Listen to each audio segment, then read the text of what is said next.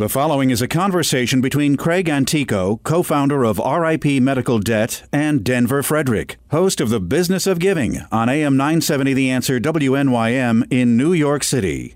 Do you know what contributes to over 50% of all personal bankruptcies? It's medical debt, which is carried by millions of Americans. In fact, over 40% of people diagnosed with cancer will deplete their assets in just two years. But an organization has come along to address this problem in a unique and creative way. It's RIP Medical Debt, and it's a pleasure to have with us tonight their co founder, Craig Antico. Good evening, Craig, and welcome to the Business of Giving. Thank you, Denver, for having me. You know, the studios of this radio station, where we're at at the moment, are only about 100 yards away from Zuccotti Park, the site of Occupy Wall Street, and the founding story of RIP Medical Debt began there. Tell us how it all got started. Well, Jerry Ashton, our co founder, along with me, um, went down to Zuccotti Park when it first started, the Occupy Wall Street mov- movement. Now, Jerry is a Navy journalist going way back, so he was really uh, curious. He said, Is this for real? so we went down there. He brought his he brought his pad. He brought his video. Yeah. He brought his c- camera. His tools. His tools of the trade, and he ended up interviewing people he ended up becoming a Huffington Post uh, columnist just to chronicle Occupy Wall Street Mm-hmm. for the next two to three years. Well, as he's there, the people are saying, why is a collector in our midst? what do you mean a collector? Because he is a collector from way back. I'm a, a collection agency collection. Oh, a debt man. collector. A debt collector. Mm-hmm. And he had been doing that since, God, since the 70s. He's one of the best collectors I've ever seen because I, I come from the collection industry as well. Okay. Mm-hmm. I ran collection agencies. Now, he's there. Hey, wait, wait! I'm not. I'm not here to enforce the one percent here. You know, um, and they they started to confide in him. They'd ask him about their student loan debt, about their medical debt. What can I do? Because a lot of people are just like, I'm not even going to open up the mail. I'm not even going to accept the phone call. So they were really concerned about that. Well, they ended up having an idea in order to bring awareness to this medical debt problem and just debt in general. They figured what they would do is start to buy medical debt themselves. So they asked Jerry, What do you think? mm-hmm. In his infinite wisdom, he said, I think that's the dumbest thing I've ever heard. well, it ended up he he just as a volunteer just told them what they should do. They went on to to actually abolish debt. And they were our inspiration for RIP medical debt. Craig, what's it like to be somebody who is hounding people for money or else to now being in a situation where you're giving them a new lease on life? You know, it's it's miraculous because I've been in this business for over 30 years and I'm talking about the collection business, mm-hmm. debt collecting. Half of all debt is medical. 58% of all the bad marks on a credit report are medical hmm. debt. So we know medical debt and it's one of the hardest hardest types of accounts to collect. And I never liked doing it. Yeah, yeah, sure.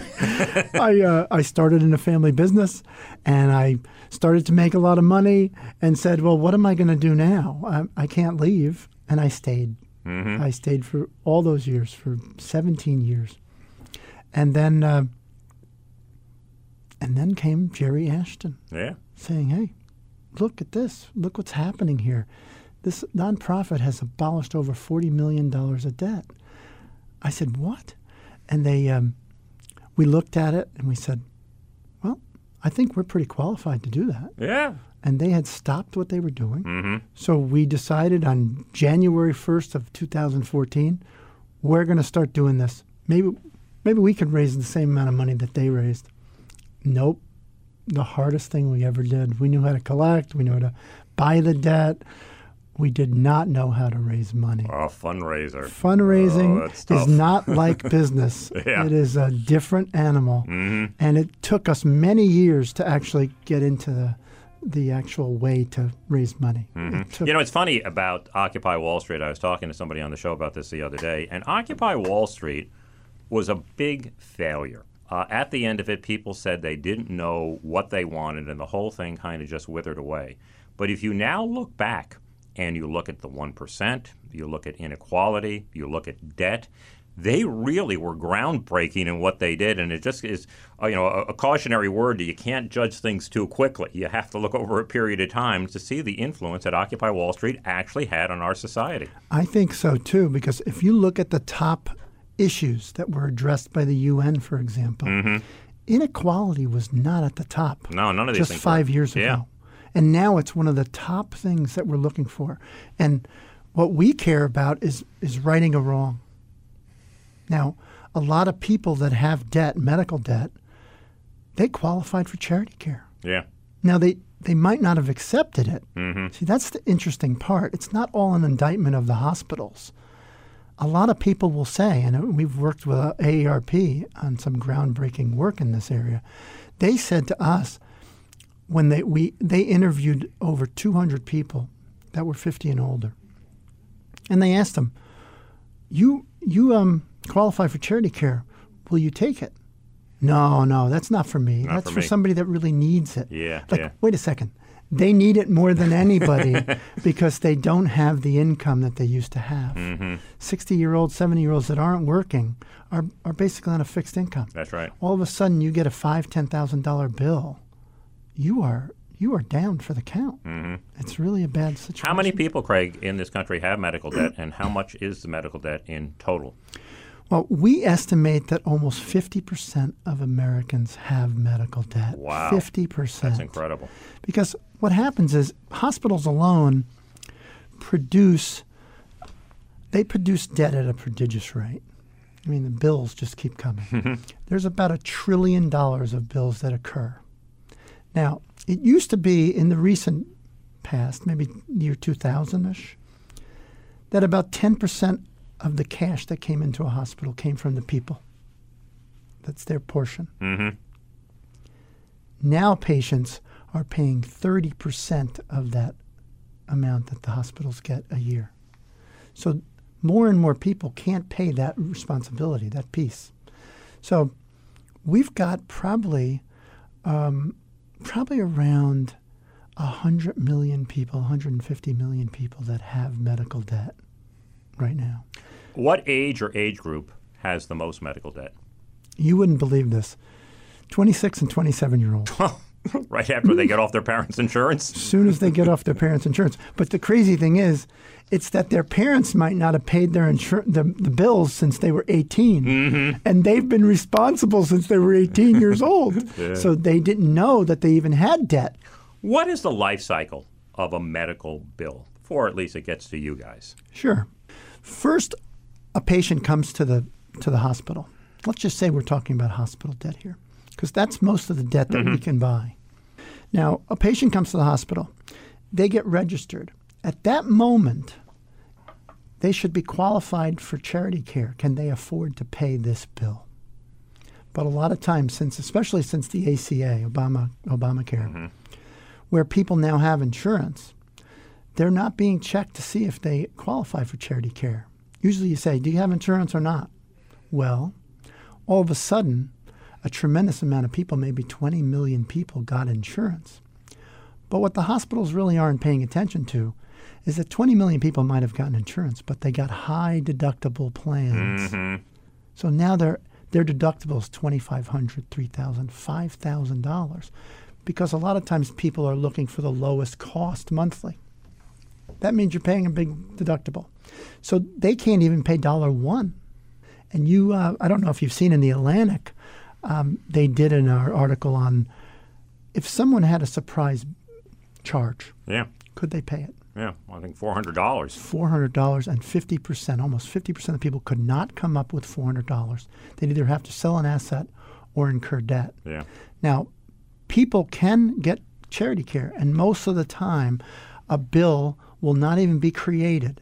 So that's the interesting part. If you qualify for charity care, you have to be a consumer that knows your rights.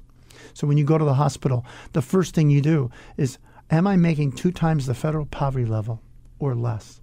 Because that's the cutoff most of the time. Mm-hmm. And a third of our population is two times the poverty level and below. So the the anatomy of a bill is should there even be one mm-hmm. or not? And that's what we call charity care. And you can go on a website for every hospital in the country and see what their financial assistance policy is, which is charity care, and you apply for it. Unfortunately, it's an opt in. If it was an opt out, It makes all the difference in the world. it makes all the difference in the world. If we had an opt out policy, which is really essentially what RIP medical debt is, it's an opt out policy because we find the people that qualify for charity care almost, and then we buy that debt and abolish it. People don't know that it's happening. They just get a yellow envelope that says your debt has been forgiven, wiped out completely, taken off your credit report, That's sweet. an, a no strings attached gift. Well, let's get to uh, the meat of all this. How do you go about uh, relieving this debt for all these people? What's All- the process? All we have to do, all we have to do. All we have to.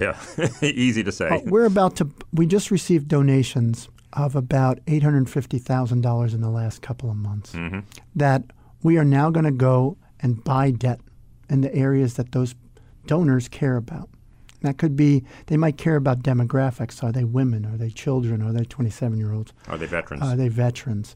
Um, or geographically, are they in Appalachia? That's where I care about. Or are they in New England? Or are they in New York City? Things like that. We that's what people care about. A well, lot people have debt everywhere, so you follow where the donor's intent is in terms of where they want to relieve the it. donor cares about cancer. We'll find cancer debt. Mm-hmm. So what we're going to do is we're going to find a hundred million dollars of debt, and with that eight hundred thousand dollars, we're going to buy it. Now, what we have to do is we have to qualify it, make sure that it meets the three requirements that we have. And those are, and similar to charity care, are the people making two times the poverty level or less. Mm-hmm. That's the first criteria. Second criteria are they spending 5% or more of their gross income on medical expenses or this debt in particular? So if a person has $5,001 in debt that we're abolishing, if they make $100,000, they will get their debt abolished. The other thing is, a lot of people, like you said in the opening, are usurping all of their life savings. Yep, that's what they're doing. The toxicity of medical debt, especially in cancer, people are spending 10, 20, 30% of their gross income. They've got to start using their savings or debt, you know, credit. And if a person is insolvent, which is what that means, their, their assets no longer meet their requirements of their, their debt, we abolish debt for them too. So What's the insolvent? ratio uh, between the amount of money that you would put up and the amount of debt you're able to forgive? I mean, I'm sure it differs in depending where you're at, but let's say if you had a hundred thousand dollars, by and large, how much debt could that relieve? That could relieve $10 million. Wow. and sometimes a little more. If our mm-hmm. costs are lower, let's say the accounts are very large and I don't have have to use a lot of money to find the data on them. I don't have to send out as many letters. Then the costs are a little lower, and I might be able to abolish a 110 times the amount that we're given. You just usually just add two zeros to the amount that you want to give. Mm-hmm. You want to give ten thousand, add two zeros. That's a million dollars. So just add a couple of zeros on there, and maybe a little more, and you've got how much debt we can abolish. So, what's the incentive for these entities that are owed this money? Have they just pretty much thrown up their arms and say this is better than nothing, or how, what, what's their reason for doing Well, this? Well, what's interesting is a lot of the people in these hospitals know that a tremendous percentage, maybe 30 to 40 percent, cannot pay and never will be able to pay this debt. So, should we be pursuing them? Should we be suing them? Mm-hmm. Or should we just say, hey, you know, I'm going to sell it to RIP Medical Debt and make at least something?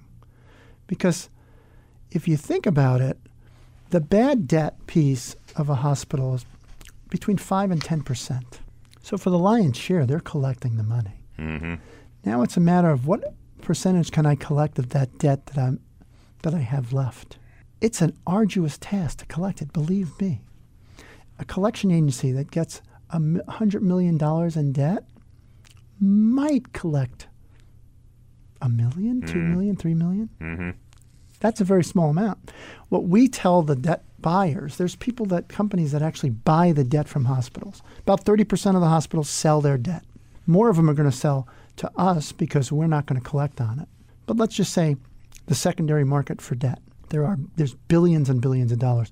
We have we have five billion dollars that we can select from. That's why when a company comes in or a person comes in, and 70% of our donors are people, individuals, they come in and say, I want to abolish debt for my community. And we'll look at their county or group of counties.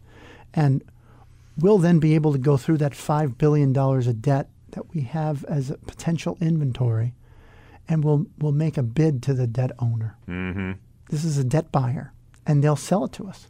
Because, listen to this, it might take a debt buyer five to 10 years to make the required amount of money that they need to do this business in itself. Mm-hmm. Some of these debt buyers, they might have 30% of their income coming from 10 year old accounts and, and older. So they're, they're working these accounts for a long time. Debt never dies. Yeah, right. Okay, it never dies So you guys come along. we come along and what we're And you telling it. you know, what we're telling these debt buyers and even hospitals, we're saying instead of waiting seven, seven, ten years to get your money, I'll pay you right now yeah. for all that stream of money that you're going to make over the next dollar. But the crazy thing is, they might only collect three percent.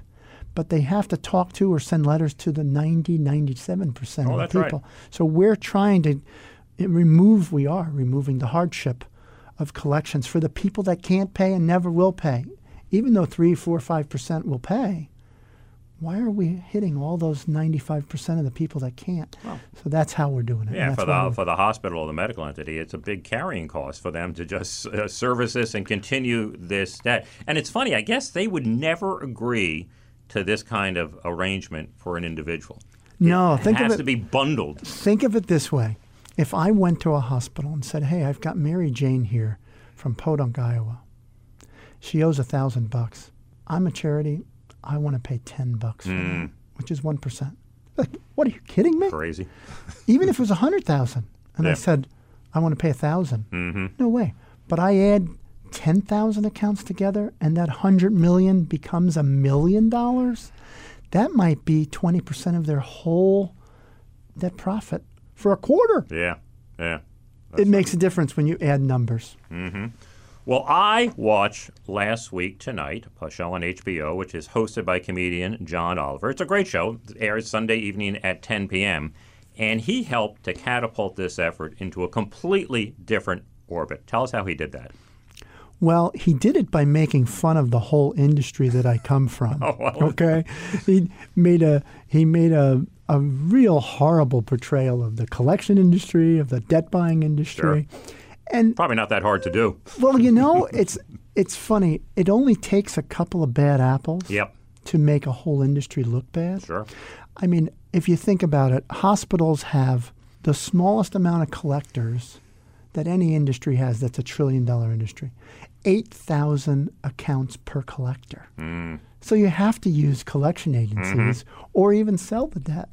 Now, he made fun of the of the industry and by the way, the industry thought that I was part of the whole deal they wouldn't even talk with me. These are people I've known for 30 years because how else would we be able to buy the debt mm-hmm. if they didn't trust the charity? Mm-hmm. They trust the charity that we're going to buy the debt that really qualifies for charity care. John Oliver, and we're going to build a statue for this guy I don't blame you.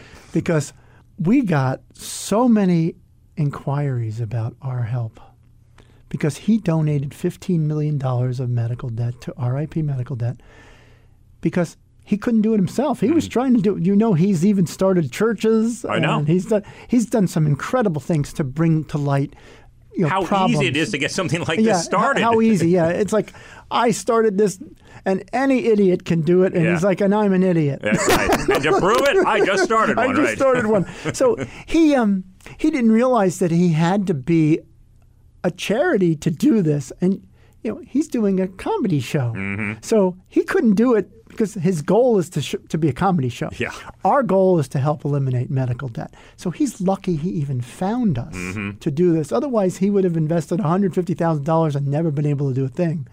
From within two weeks of him being introduced to us, we were able to put this on the on the on the show. Yeah. Otherwise, they would have never been able to do it. But if it wasn't for him, we might not even be in existence because he brought, and, and so far, his show last week from John Oliver, last week tonight with John Oliver. That show, that segment on debt buying, has been seen by over 13 million people. And it continues to bring people to us. Hmm. I mean, we've had churches come to us. We've had NBC came to us and did a whole, I saw the piece. you know, 150 million dollars of debt is abolished now because of them. It's By the way, how much debt have you been able to abolish? we have abolished over 800 million dollars in medical debt. Where with this next purchase purchase next week, we will break the 900 million dollar mark Mm-hmm. and within the next month or two we will break the billion dollar mark. Which you were going to do in 2020, but it looks like we're going to beat that target. We're going to beat that target. Who funds you? You said 70% from individuals, but yeah, how do you get your money? You're a nonprofit. 70% of our money comes from individuals, not dissimilar to the the way all of charity is in this country. we I think there's 420 billion dollars is given to charities in this country, and about 70% of it gets co- comes from mm-hmm. individuals. But what we're noticing is more churches are coming to us than ever before. I think we have 60 churches. One just just gave $430,000, which is mm. a phenomenal amount. I mean, it's going to abolish over $50 million of debt Yeah. for a region of, a, of this church. Now, we don't, we're not um, any denomination. Uh, we're not supporting churches per se, Right? but I think churches realize that, hey, we care about our, we care about people first. We care about our community of, of givers and community of, of, of followers. And they feel it's their mission. Yeah, and I think like all donors, they care about leverage. And they can leverage their money here uh, at, at an astronomical rate. Yeah, you um, you almost can feel like you're a billionaire giving money. you give hundred thousand dollars and it's going to abolish ten million dollars. It's like, holy cow! It's like I feel like I am like really a philanthropist now. Oh, like. but you know what? what People guy's should name? realize. Mark Anthony or something like that? A millionaire, that old show, remember? yeah, I remember that. It's funny. You, you can act like a billionaire, but you don't have to give a billion. Yeah, you know, that's right. We'll have a we'll have the hundred thousand dollar pledge instead of the billion dollar pledge. Come on, and my I've always envisioned my whole life. I can't wait for the day that I can give a million dollars. I mean, that's that was one of my goals is Mm-hmm. Yeah. to give away a million dollars. Haven't achieved it yet, Mm-hmm. and I'm not going to make a fortune being in a nonprofit.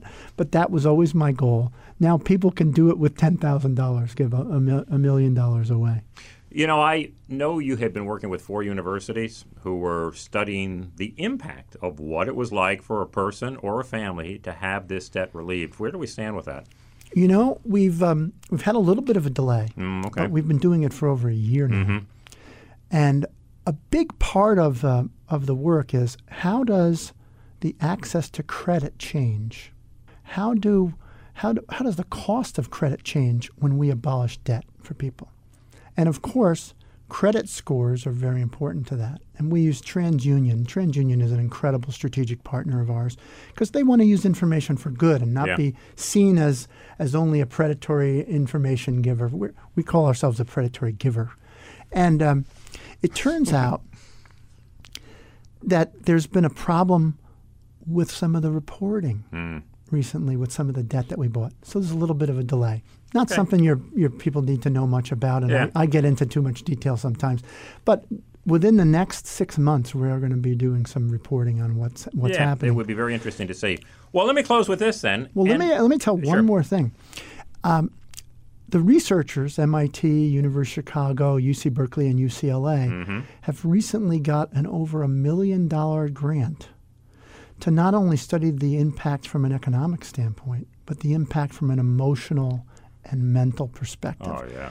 So we're going to be able to do surveys to hundreds of thousands of people and find out how this is really affecting them and how does abolishing debt actually affect them because we get stories all the time about people how this made a difference to them. I mean, you would think that it would be on the people that get abolished $50,000, $100,000 because the biggest debt we've abolished is over $250,000, dollars mm-hmm. but it's not. It's the person that gets the $1,000 debt abolished that they couldn't even imagine how they were going to get out of it. Or it's the $10,000 abolishment where they've got, they're inundated with cancer debt and this is one more thing they don't have to think about. because they can't even. They, they're, they're telling me when they get these letters, they're like renewed hope in humanity. like Yeah. there's someone out there that actually cares because they've got 20, 30, $100,000 of debt. And now I can see the light at the end of the tunnel. We've Yeah. gotten many for cancer. I, I, I can I can imagine. You know, it's somewhat uh, analogous to having to pay bail. And if you're a, a poor guy and the bail is thousand dollars, I had a guy on the show who said, "Well, you know, that might as well have been a million dollars. It's the same amount of money. I have no hope of getting it." So we tend to look at it from a relative point of view of how much, but the paralysis that debt can set in, it's all having to do with the individual and their circumstances and what they can do. Very good point. I mean, I'm I'm amazed that people that have a very low income give to us. Yeah. I mean, the percentage of their income, it must be a significant amount. I Mm-hmm. mean, you and I, and then the whole country, we average about one and a half to two percent of our of our income. Some of these people are spending ten percent of their income on Wonderful people, charity. They're yeah. they're just amazing people, and those are the ones, unfortunately, that are getting hurt Mm-hmm. by our medical debt. I mean, you won't believe this. $55 million is given to friends and family each year for medical debt. That's Wow. now that is an unknown statistic Yeah. to most people. And that's saying, hey, my son needs it, my daughter needs it, Mm-hmm. my neighbor needs it. They're just giving the money or lending it, knowing that they're not going to get it back. And I just heard a statistic that $88 billion, did I say million before? It's 55 billion. I think it, yeah. I'm sorry, it's mm-hmm. 55 billion is lent to friends and family for medical debt and expenses, and 88 billion is is borrowed to pay for this. This is unbelievable. It is unbelievable. Well, let us close with an individual story in terms of somebody that RIP Medical Debt has been able to help and what it has meant to them. I'm going to go back to one of the first people that got their debt abolished. This person showed us, and we interviewed her on TV. She had about 30 different bills from hospitals throughout New York City. The bill that we forgave, she pulled it out of her, her pile. It was only $990. Mm-hmm. And she said, when I got the call about this, I was like, "What? You're you're you're calling to tell me that you've forgiven my medical debt?" She's like, "I get calls all the time for collecting on the Not like medical this. debt. I, I I've never heard anything like this." And she said, "My parents, and she lived with her parents because she was 26 years old, Mm-hmm. very similar to the n- number one Yep. Person in, the, in, the, in debt with medical debt. And she said, My family had to move to a smaller house. They had to give me money to help pay off my debt. And you don't know how important this was to me to have this happen. I mean, it's, it was just, I mean, a thousand bucks, but it, it made a big difference. So th- those are the kind of stories that we get. a very sweet way in which to end. Well, Craig Antico, the co founder of RIP Medical Debt, I want to thank you so much for being here this evening.